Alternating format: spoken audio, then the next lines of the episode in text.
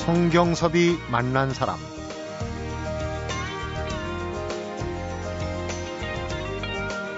셰익스피어가 과거를 자랑하지 말라는 얘기를 했다고 그러죠. 옛날 이야기밖에 가진 것이 없을 때처럼 처량해지는 순간도 없다는 겁니다. 그러니까 지금 가지고 있는 것을 즐기면서 어제 이야기가 아닌 바로 오늘을 이야기하는 것. 행복한 주말을 지내는 지혜가 아닐까 싶네요. 성경섭이 만난 사람 주말 이 시간에는 문화평론가 김성수 씨의 문화탐방 또 장석주 시인이 함께하는 인문학 카페로 만나봅니다.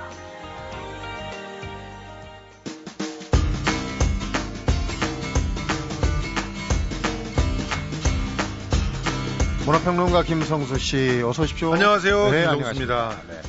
아버지를 소재로 한 소설 영화 한때 감동을 주는 소재였는데 예. 공연계에서는 요즘 들어서 또 아버지 소재로 또 새로운 흐름을 엮어가고 있네요. 그렇습니다. 이게 이번 새 봄에 또 하나의 트렌드가 아닌가 이런 생각이 들 만큼 아버지를 다루고 있는 작품들이 쏟아져 나오고 있습니다. 네. 아마도 제일 먼저 포문을 열었던 작품이 연극이었죠. 눈꽃 편지 2월 말 비수기의 막을 열었는데요. 네.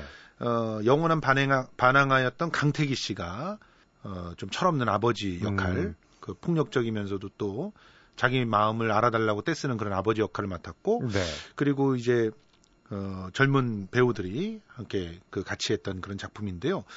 어, 지금 이 작품은 그 아주 재미난 오늘 지금 얘기하려고 하는 그런 아버지 모티브의 연극들의 특성을 보여줍니다. 네. 그게 뭐냐면 지금 여기서 얘기되고 있는 아버지는 40년에서 50년대에 태어난 그래서 아주 어렸을 때 전쟁을 겪은 아버지예요. 음, 해방동이 지금, 또 전쟁 겪고. 예, 예. 그러니까 지금 뭐 보시면은 한 60에서 70대. 네. 예. 이, 이런 아버지들인데 이 아버지들은 어, 전쟁이라고 하는 그 아주 극단적인 그런 상황을 겪으면서 사랑을 받지 못하고 자라난 그런 세대라고 볼 수가 있습니다. 네. 그러다 보니까 어, 자식들에게 자기가 생존하기 위해서 터득한 지혜들 이거를 강요하게 되죠. 음. 그러다 보니까 아니 그러지 않으면 사, 살지를 못했거든요. 그때 당시에 총알이 날아다니는 전쟁터를 지내오고 네. 아주 절대 빈곤에서 어 그야말로 쓰레기통을 뒤지면서 살았던 그런 아버지들은 당연히 그 지혜를 살아가기 위해서는 필요한 지혜라고 보지만 근데 자식들은 보면은 지금 우리가 말하는 486들이란 말이에요. 네. 이 사람들은 그래도 어, 어느 정도 그 산업화의 혜택들을 받고 자라는 사람들이에요. 먹고 그럼, 사는 문제는 어느 정도 해결이 지금 어, 그렇죠. 해결된 이유에서 어떤 의미에서는 80년대의 호황과 90년대의 호황을 어, 직접 몸으로 겪고 자라는 세대 아닙니까? 네. 아버지와 싸울 수밖에 없는 그런 상황이죠. 그래서 이 갈등을 전면화시켰다는 측면에서 아주 재미난 그런 시도들을 하고 있는 작품들이에요. 그러면서 어, 결과적으로는 어떤 얘기를 했냐면 눈꽃 편지는 어, 아버지가 사랑받지 못했기 때문에 이렇게 이런 현상이 벌어졌으니까 아버지를 치유하기 위해서라도 사랑을 베풀어야 된다는 그런 얘기들을 갖다 하고 있, 습니다 네. 극단 모시는 사람들이 또 31일 대학로 소극장에서 올리는 해마 99% 아버지 벼랑 끝 어, 잔혹한 상상이라고 하는 제목의 이 작품은 생계형 아버지들의 처절한 선택들을 갖다 그려내고 있어요. 네. 오늘날의 아버지에 천착하고 있는데 나이가 좀 지긋한 아버지와 또 이제 막 아버지가 된 사람 서로 그야말로 밥그릇 싸움을 갖다 벌이고 있는 그런 상황이죠. 네. 이것을 통해 가지고 어, 돌이킬 수 없는 행동을 벌이는 그런 상황을 그려내고 있는데 이것도 참 특징적인 하나의 모습들을 보여줍니다. 아버지를 어떻게 그려내고 있는가? 네. 또 연극 봄날이 지금 다시 재조명되고 있는데 이 작품도 절대 권력자인 아버지가 동료 어, 어린 여자를 탐하게 됩니다. 그러면서 이제 다른 아들들과 갈등을 벌이는 게 주된 얘기인데 이게 원래는 어, 박정희 군사독재 정권을 갖다가 풍자하는 작품이었어요. 네. 그런데 이게 어, 이, 이, 시대로 다시 오면서 다시 재조명되고 있는 거예요. 저는 다른 의미로 삼류 배우라는 작품인데 이 작품은 영원히 삼류였던 아버지가 결과적으로는 주인공을 한 번도 못한 그 무대 위에서 아들들과 자식들에게 자기만의 그 주인공의 예, 연극을 갖다 선보이는 그런 내용인데 이것도 네. 역시 실패한 아버지를 그려내고 있는 그런 작품입니다. 음, 아버지를 다룬 소재로 다룬 연극의 대명사 또 고전이라고 하면 세일즈맨의 죽음 아니겠습니까? 예, 그런데 예. 이런 그 세일즈맨 죽음이 역시 혹시 아버지가 지금 이 공연계에 좀 그 주 흐름이 되는 영향이 있나요? 4월 달에 두 개 버전이나 나오네요. 예. 이것도 아주 재미나죠. 세일즈맨의 죽음도 실패한 아버지예요. 자, 이 아스 밀러라고 하는 작가가 세일즈맨의 죽음을 그려내면서 뭘 보면서 그려냈냐면 경제 공황을 보면서 그려냈거든요. 네. 경제 공황을 보면서 아스 밀러는 자본주의는 망했다라고 본 거예요. 그러면서 가부장적인 질서 아래에서 그 아버지가 뭐 돈을 벌어오고 자식들을 부양하고 하는 이러한 그 기본적인 시스템 그리고 그 돈을 벌면서 무한 경쟁을 벌이는 시스템. 네. 음, 그야말로 가방 하나만 들고 온갖 거리를 돌아다니면서 세일즈를 하던 미국의 그 산업이 돌게 만들었던 이 세일즈맨들이 종식됐다라고 하는 선언을 해버린 건데 네. 그 작품이 지금 나란히 4월에 지금 올라가고 있어요. 지금 이미 오픈한 작품은 어, 극단 성북동 비둘기의 작품인데 트레드밀이라고 우리가 러닝머신 아시죠? 그 러닝머신 위에서 막 뛰어가는 아버지로 그런 그 끊임없이 경쟁에서 계속적으로 발판을 구르지 않으면 살 수 없는 그런 모습들을 형상화해내고 있는 네. 그런 네. 작품을 보여주고 있고 한편에서는 전 문화부 장관인 김명곤 씨가 번안까지 해가지고 오늘의 이 사회를 고스란히 반영해서 어, 비정규직으로서 또 그 결과적으로는 신자유주의에 의해서 어, 온갖 고난을 당하고 죽어갈 수밖에 없는 아버지의 모습을 네. 또 그려내고 있단 말입니다. 이런 것들이 또 일맥상통하는 지금 쏟아져 나오고 있는 아버지 공연들의 한 흐름이다 이렇게 볼 수가 있는 것이죠. 그런데 거기에 아버지 역할을 맡은 두 분의 배우가 또 이순재 씨, 네. 전무송 씨죠. 전무송 씨 두 분. 예. 그러니까 탁월한 이 아버지 상들이 거의 다 동원됐어요. 지금 강택이, 전무송, 뭐 이순재, 이순재. 이런 사람들이 다 동원되면서 결과적으로는 실패한 어떠한 체제든 어떠한 실험 속에서 실패한 한 아버지의 모습들을 꾸준히 지금 구현해내고 있다는 얘기입니다. 네. 아버지 소재는 앞서 제가 잠깐 얘기했지만 IMF 때 이렇게 예. 이제 어려울 때 경제가 어려울 때 아까 미국의 경제 공황기에 쓰였으면 죽음도 연계가 예. 하고 그랬는데 지금 이제 그런 상황이 다시 경제 어려운 상황이 찾아오기 때문에 이렇게 맞물린 거 아닌가요? 예, 사실 그렇게 볼 수도 있는데 조금 더 들여다보면 차이가 있습니다. 음.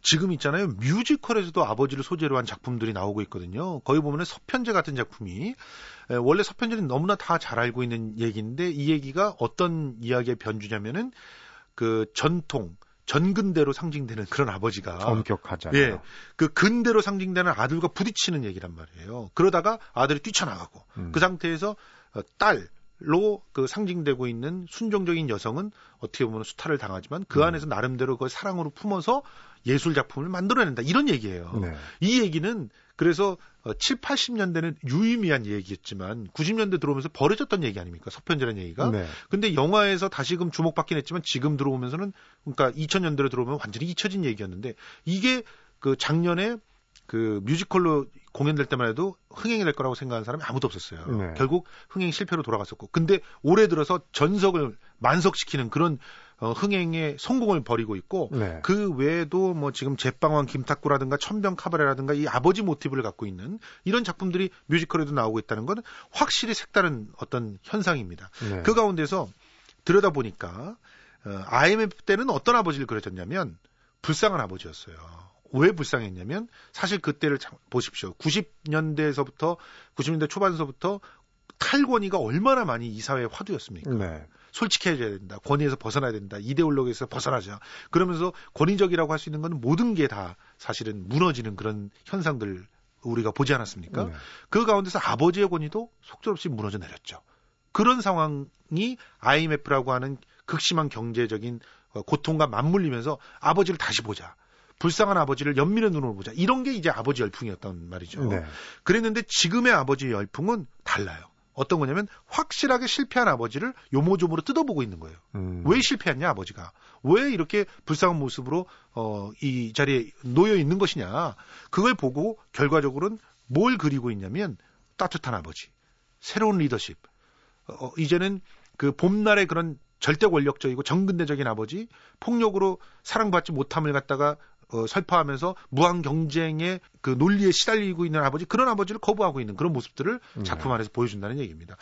그 어떻게 보면은 에, 이러한 현상들이 에, 신자유주의라고 하는 그런 에, 하나의 흐름과 어, 끊을 수 없는 그런 현상이라고 볼 수 있는데요. 네. 신자유주의가 종언을 고하고 이 남성성이 지배됐던 그런 또 10여 년의 시대가 마무리 지어지면서 이제는 새로운 리더십, 어, 소통하는 리더십, 합리적 적 인 문제 해결의 리더십 그리고 따뜻한 손으로 위로를 해주는 그런 넉넉한 아버지의 리더십 이런 것들이 그 지금 요구되고 있는 음. 그런 상황과 맞물려서 이 새롭게 아버지의 작품들이 예술계에서 주목받고 있는 게 아닌가 그렇구나. 이런 생각들이 듭니다.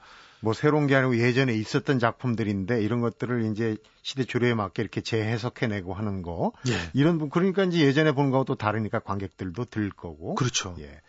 자 과연 어, 이런 아버지들의 열풍들과 더불어서 그 또 거대한 우리 정치적인 이벤트들이 좀 있잖아요. 네. 그런 측면에서 어, 이 아버지 돌풍이 예, 어떤 아들들의 선택으로 이어질지 또 궁금한 그런 네. 상황입니다. 노래 한 곡 듣고 가겠습니다. 로더 반드로스입니다. Dance with my father.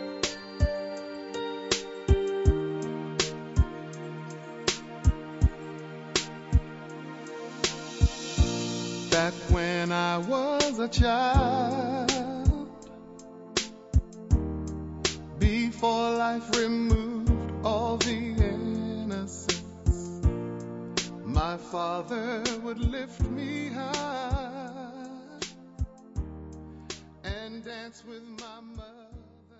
성경섭이 만난 사람 오늘은 김성수 문화평론가 또 장석주 시인이 함께하는 문화탐방과 인문학 카페로 함께하고 있습니다.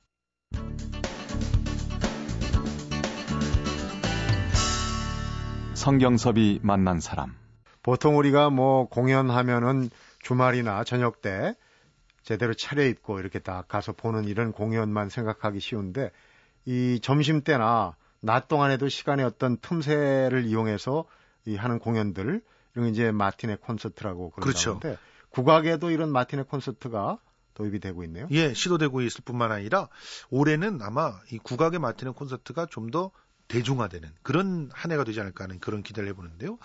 어, 국립국악원이 이제 매월 마지막 주 수요일 오전 11시에 오전에 국악 콘서트 다담이라는 제목으로 이 마티네 콘서트를 갖다가 엽니다. 네. 28일 첫 공연이 올라갔어요.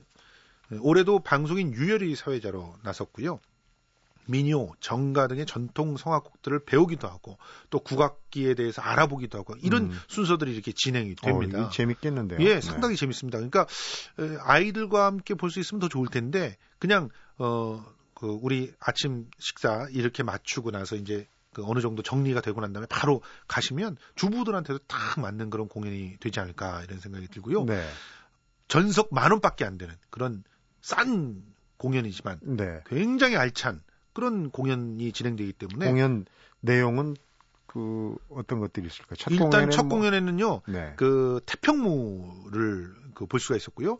경기 민요 노들강변을 배우는 시간을 가졌습니다. 그리고 어, 해금 연주와 윤주희가 참여해가지고 이제 수록곡들을 연주하기도 했고요.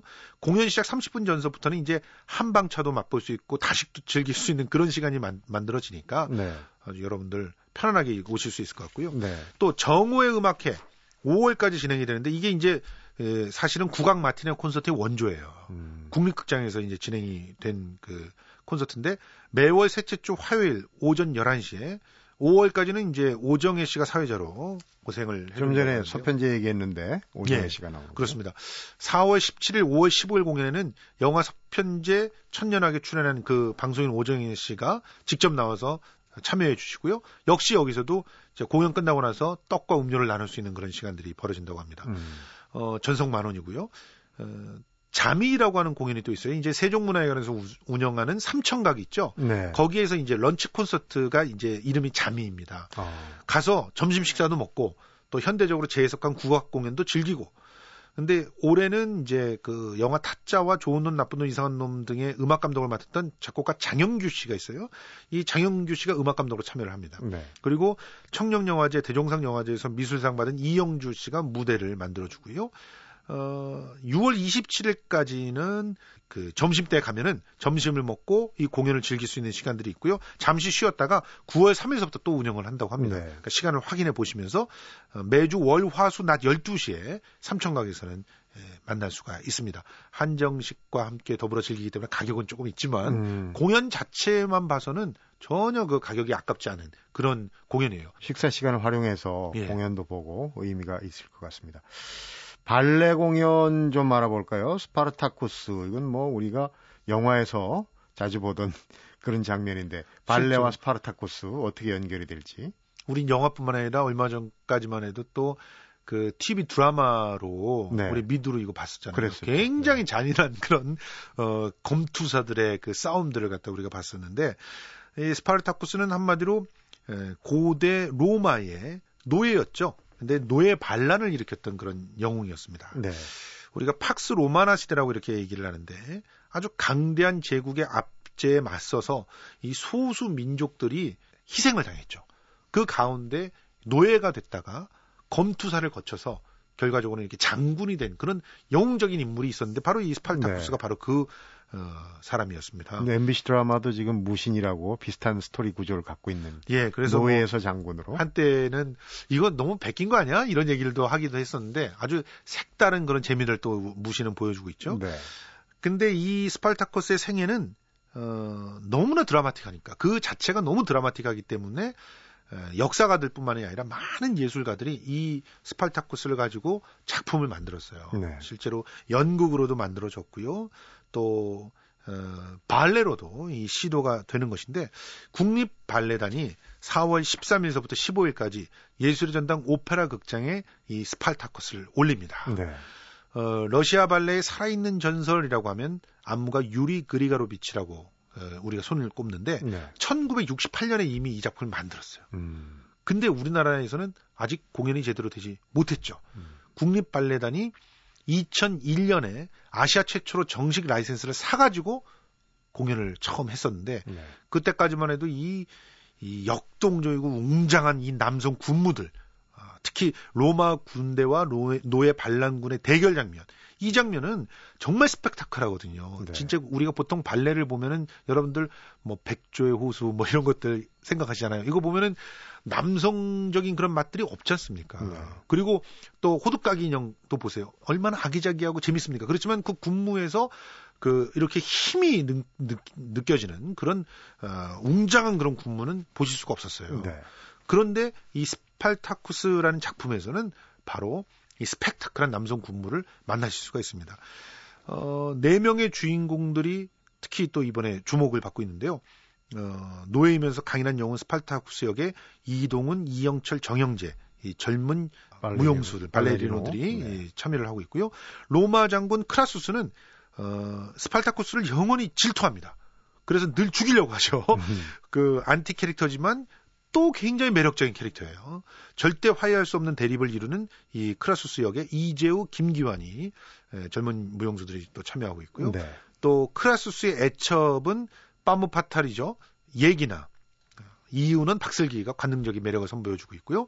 스팔타쿠스의 아내는 굉장히 또 청순하고 순결하고 또 숭고합니다. 프리기아라고 하는 이름을 갖고 있는데 김지영, 김주원, 김리회 이 세 명은 국립발레단이 자랑하는 발레리나들이죠. 네, 이름만 되면 뭐 누구나 다 잘 알고 있지 네. 않았습니까? 어, 이 대조가 무대 긴박감을 더하는 그런 이 이름만 들어도 참 재미날 것 같은 그런 그 무대가 네. 기다리고 있습니다. 자, 사랑하는 남편을 죽음의 싸움터로 보내야만 하는 프리기아.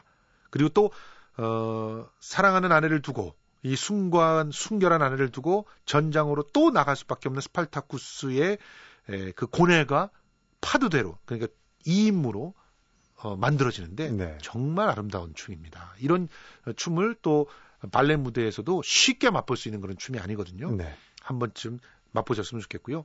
이 고난도 기교로 섬세하게 표현되는 애절한 슬픔이 또 이 그 스팔타쿠스의 백미가 아닌가 생각이 됩니다. 네. 음악을 하차 투리안이라고 하는 그런 작곡가가 만들었는데 굉장히 비장하고 격렬한 그런 음악입니다. 또 한때는 또 굉장히 섬세하기도 하는데요.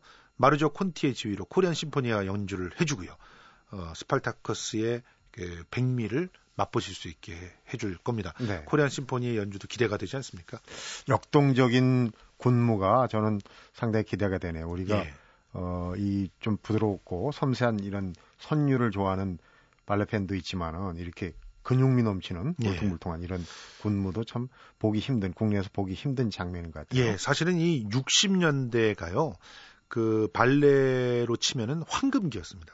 그래서 굉장히 새로운 다양한 안무들이 막 시도되는 그런 때입니다. 음. 그 러시아 발레의 황금기를 이끌었던 것은 사실은 1920년대, 30년대부터 이렇게 흘러내려오지만 이 60년대 들어오면서는 굉장히 다양한 색다른 그런 안무들이 이 선보이게 되는 그런 모습들이 있는데요. 네. 유리 그리가로비치의 안무 중에서도 특별한 안무가 이제 스팔타커스에서 두드러지니까 한 번쯤 만나보실 만하지 않을까 생각이 됩니다. 네.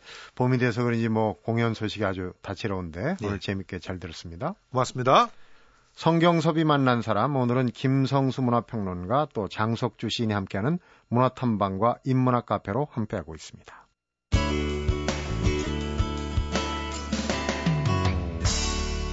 성경섭이 만난 사람 장석주 시인 어서 오십시오. 네, 안녕하세요. 봄이 언제 오나 언제 오나 기다리다 보니까 벌써 3월이 다 갔습니다. 네. 장 시인은 3월이 가는 걸 잘 지켜보셨습니까? 뭐, 이 바람도 많이 불고, 네. 눈발도 날리고, 3월인데도, 어, 봄이 왔는데, 봄의 걸음이 왜 이렇게 더딘지 하는 사이에 3월이 다가버렸습니다. 사실은 매년 음. 이 즈음에는 그런 생각을 하는데, 잘 까먹는 것 같아요. 아마 돌이켜보면 작년에도 비슷한 얘기를 했었을 것 같은데, 자, 그런 의미에서 오늘 좀 따뜻해질 수 있는 책이 아닐까? 네. 자기 마음을 좀 돌아볼 수 있게 하는 책, 에, 정신 수련에 관련된 책을 하나 가지고 나왔는데요. 네. 에, 활쏘기의 선이라는 책입니다. 선이라는 건 이제 그 참선할 에, 때, 참선할 네. 때 선을 말하는 거죠. 네. 이 책을 쓴 분은 이제 오이겐 헤리겔이라는 분인데 독일의 철학자입니다. 네. 아, 1884년 에, 독일에서 태어났고 1923년 하이델베르크 대학에서 교수로 있다가 일본의 도호쿠 제국대학에서 강의를 해보지 않겠느냐는 음. 초청을 받았어요. 도호쿠는 저 대지진이 있던 동북지방. 네, 예, 예. 그래서 이제 에, 1924년부터 1929년까지 에, 6년 동안 일본에서 어, 교환 교수로 있으면서 동양의 그 불교에 관심을 많이 갖고 있던 분이에요, 이분이. 네. 그래서 선 사상에 대해서 좀 배우고 싶었어요. 음. 근데 이제 그 일본 교수들하고 상의를 하니까 어, 선 사상에 직접 접근하는 것은 어려우니까 기 활쏘기 궁수를 통해서 어, 그런 선 사상을 접근해 볼 수 있다. 네. 그러면서 어, 일본의 유명한 활쏘기의 명인을 소개받은 거죠. 네. 그래서 이제 그 명인에게 이 활쏘기를 배우면서 동양의 선이 무엇인가 그 본질에 에, 점점 접근해 나가는 배워 나가는 그런 과정을 얘기하고 있습니다. 네, 활쏘기하고 선하고 얼마 전에 축구화를 신은 소크라테스 축구하고 네. 철학을 또 비교해 가지고 재미있게 한 수 배웠는데 활쏘기하고 선 어, 재미있죠? 좀 네, 쉽게 좀 다가올 수가 올 수가 올 것 같은 그런 내용이네요. 네.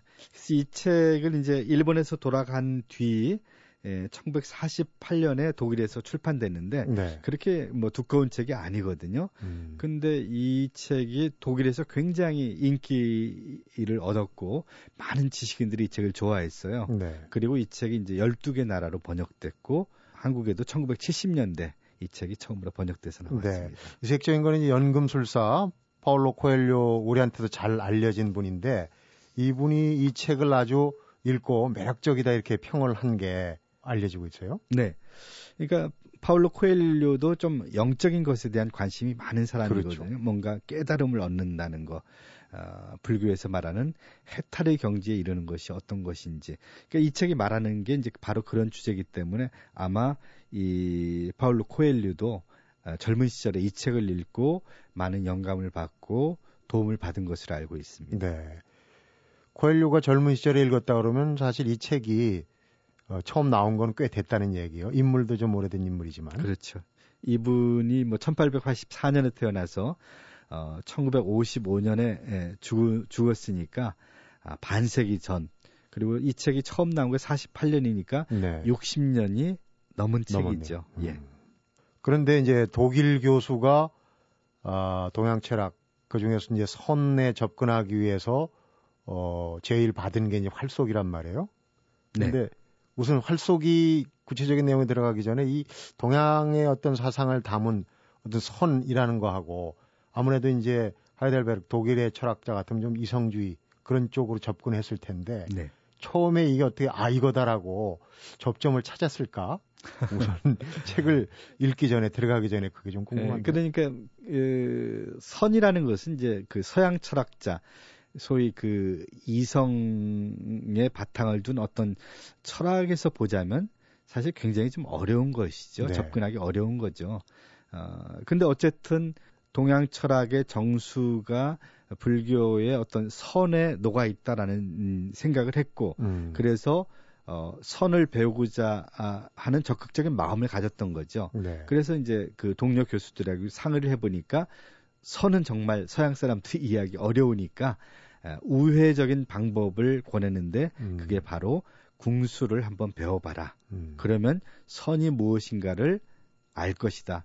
그러니까 그 궁술이라는 것은 몸을 쓰는 것인데 근데 동양의 궁술은 몸을 쓰는 게 아니라 정신을 쓰는 거거든요. 심신을 수련한다 이렇게 표현을 해요. 그렇죠. 네. 예.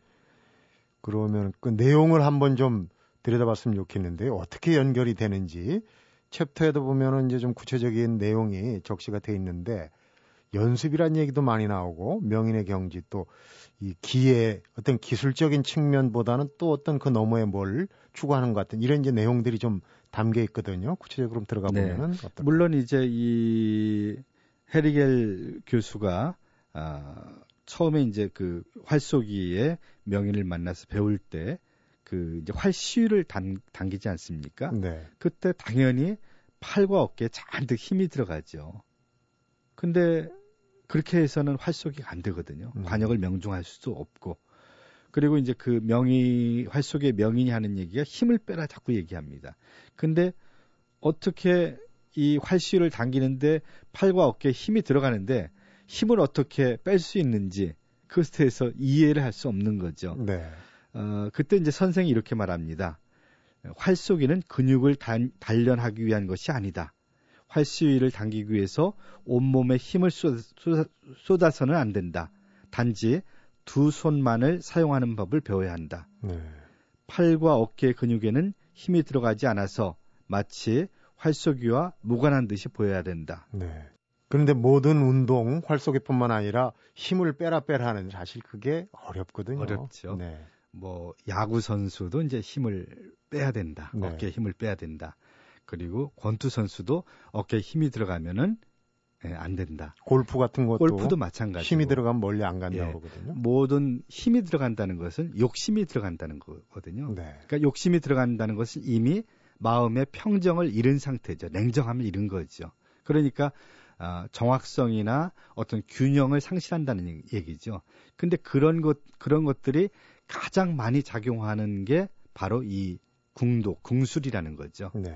그래서 굉장히 오랫동안 열심히 노력을 했는데도 이 에, 헤르겔 교수는 이게 진척이 안 되는 거예요. 음. 그래서 굉장히 고민을 많이 하면서 이 궁술의 명인과 계속 대화를 나누죠. 네. 근데 이 대화를 나누는 이 이것들이 전부 다 사실은 선 사상에서 나오는 이야기들인 거예요. 음. 이 활쏘기에 관한 이야기인데 이게 바로 선과 관련된 수련의 방법과 아주 정확하게 맞아 떨어진다는 거죠. 힘을 빼라 이런 것도 어떻게 보면 일종의 화두가 될 수도 있고. 그렇죠. 네. 그래서 나중에 보면 이제 그 육체를 이완하라는 거, 힘을 빼라는 것은 몸을 이완하라는 건데 몸의 이완에서 끝나지 않고 정신의 이완까지 가야 되고요.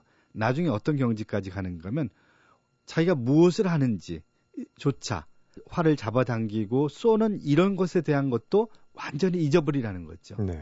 그러니까 몸과 정신과 활쏘기 이것이 하나 된 상태 무아지경 속에서 이루어져야 된다는 거죠. 네. 그걸 좀 구체적으로 표현한 게 대나무에 쌓인 눈이 네. 미끄러지듯, 어, 미끄러지듯이 네. 그런 경지를 얘기를 했어요. 그러니까 대나무에 덮 그 쌓인 눈이 미끄러진다는 것은 얼마나 아, 자연스럽고 또 조용한 가운데 이루어지는 겁니까? 네. 근데 에, 사람들이 이제 활을 쏜다고 할 때 어깨에 힘이 들어가고 몸에 힘이 들어가고 그리고 정신에도 힘이 들어간다는 거죠. 음. 그러니까 전체적으로 경직되고 어, 호흡도 좀 불규칙해지고. 네. 그러니까 여기서 이제 에, 몸의 이완, 정신의 이완, 그리고 호흡법, 그리고 활을 쏘는 자기 자신이 조차 자기 자신이 무엇을 하려는지 행위 그리고 자기 조, 자신조차도 잊어버리는 그런 완벽한 경지에 들어갔을 때 드디어 활쏘기가 자유롭게 된다는 거죠. 네. 이 양궁 시합을 보면은 정말 의식하지 않은 상황에서 미끄러지듯이 이제 화살이 나가는 그런 걸 이제 연상을 하면 좋을 텐데. 네. 그러니까 어느 경지에 이르면은 본인도 알지 못하게 이제 무아지경에서 어, 발사가 되는 화살이 발사되는. 근데 여기서 이제 그런 부분의 어떤 방법론을 굉장히 연습에 치중을 두고 그러니까 쉽게 얻어지지 않는다는 얘기겠죠. 그렇죠. 끊임없는 연습을 하는 거죠. 끊임없는 연습을 함에도 불구하고 어, 어떤 진전이 없고 그리고 막막해지고 그래서 이제 이 헤르겔 교수가 그 명인에게 이렇게 말을 하죠. 도대체 아무것도 이해하지 못할 것 같습니다. 가장 단순 명료한 곳차 혼란스럽게 느껴지는군요. 제가 활을 당기는 것인지 아니면 활이 저를 최대의 긴장으로 당기는 것인지 제가 목표를 명중시키는 것인지 아니면 목표가 저를 맞추는 것인지 음. 그것은 육신의 눈으로 보면 정신적이고 정신의 눈으로 보면 육체적인 것인지 또는 둘 다인지 활, 화살, 목표, 저 자신 이것들이 한데 엉겨 있어서 무엇이 무엇이고 무엇이 무엇인지를 모르겠다라고 이렇게 그 스승한테 얘기하죠. 네. 그 말을 들은 스승이 이렇게 말합니다. 방금 마침내 활시위가 당신의 한가운데를 꿰뚫고 지나갔습니다. 음. 자기도 모르는 사이에 무수한 연습과 실패의 끝에 어느덧 정신적 해탈의 경지에 갔다는 거죠. 네. 그러면서 활쏘기가 굉장히 자유로워지죠. 그런데 좀 재밌는 그 상상을 해봅니다. 우리가 어, 우리 민족이 이제 동이족이라 그래서 화살을 활을 굉장히 잘 쏘는 잘 민족 아닙니까? 예. 일본으로 가지 않고 우리 국궁도 사실은 경지에 오르기까지는 이 정신적인 면이 굉장히 크지 않습니까? 네. 우리나라에 왔으면은 더 이 깨달음이 크지 않았을까 이런 생각해 봅니다. 아마 한국 불교의 선에 대, 해서 어, 세계적으로 널리 알리는 계기가 되었겠죠. 네. 좀 아쉬운 감이 있습니다. 그런데 네. 이제 오이겐 헤리겔 말고도 선에 대한 책들이 요즘 많이 나와요. 네. 이 이제 활쏘기와 어, 비유한 이 선 말고도 선 자체에 대한 여러 가지 이제 이 어, 방법론적인 것도 있고 많이 나오는데 이렇게 선에 관련된 책들이 많이 나오고 개정판도 많이 나오고 하는 게 아무래도 선에 대한 매력이 좀 어, 알려지기 때문에 그런 거 아니겠습니까? 그렇죠. 우리 그 현대 사회가 아, 정신을 굉장히 예, 피로하게 만들고 소진시키는 사회거든요. 그러니까 그것에 대한 어떤 그 대응책으로 우리의 그 마음과 아, 정신을 강하게 수련하려는 이런 그 현대인들의 욕구 같은 것들이 에, 선에 대한 관심으로 좀 모아지는 게 아닌가. 선이 가지고 있는 에, 어떤 그 특별함 같은 것들이 사람의 마음을 끌기 때문에 음. 이 선에 대한 책들이 예, 많이 나오는 하나의 계기라고 생각을 합니다. 네. 우리 장시인은 뭐 책을 많이 읽으시니까 활쏘기 말고 네. 책 읽기하고 손하고를 대비를 시킨다면 어떻게 얘기를 할 수 있을까요? 저한테는 책 읽기 자체가 음. 선이나 마찬가지죠. 어, 책을 읽으면서 저는 집중을 물론 하지만 어느 순간 책과 상관없는 어떤 그 정신의 경지에 갈 때가 있거든요. 네. 그 책은 하나의 그 경지에 가기 위한 길잡이, 매개가 되는 거죠. 음, 예. 책에 담겨진 내용을 뛰어넘어서 어느 순간에 또 무아의 경지 그 정도까지 책 읽기에 심취할 수 있다면 정말 얼마나 좋을까. 네. 저는 특히 이 책에서 긴상 깊은 구절이 이 스승이 뭐라고 얘기하는가 하면 화살과 활시를 당길 때 생기는 공간 그 공간에 삼라만상이 담긴다라고 한이 말이 음. 굉장히 인상적으로 어, 읽혔습니다. 그렇군요. 그때 이제 뜬구름을 잡는 식이 아닌 좀 구체적인 뭔가 손에 잡히는 이런 부분의 내용들을 이 책 읽어보면 좀 있지 않을까 하는 생각이 듭니다. 오늘 책 소개 아주 유익하게 잘 들었습니다. 네, 감사합니다. 고맙습니다. 성경섭이 만난 사람 오늘은 김성수 문화평론가 그리고 장석주 신이 함께한 문화탐방과 인문학 카페로 만나봤습니다. 오이겐 헤리겔이 대나무 잎에서 미끄러져 내리는 눈처럼 화살을 쏠 수 있었던 이유 바로 신물이 날 정도로 세심하게 연습하고 또 연습한 덕분이었다고 합니다. 다시 또 오랜 노력 끝에 목표도 있고 의도도 있고 관역의 검은 점에 화살을 꽂을 수 있었다는 거죠. 지금 내 화살이 어디로 가고 있는가를 의심하고 따지고 싶어질 때 헤리겔의 얘기를 떠올려 보는 것도 좋을 듯 합니다. 성경섭이 만난 사람, 오늘은 여기서 인사드리겠습니다.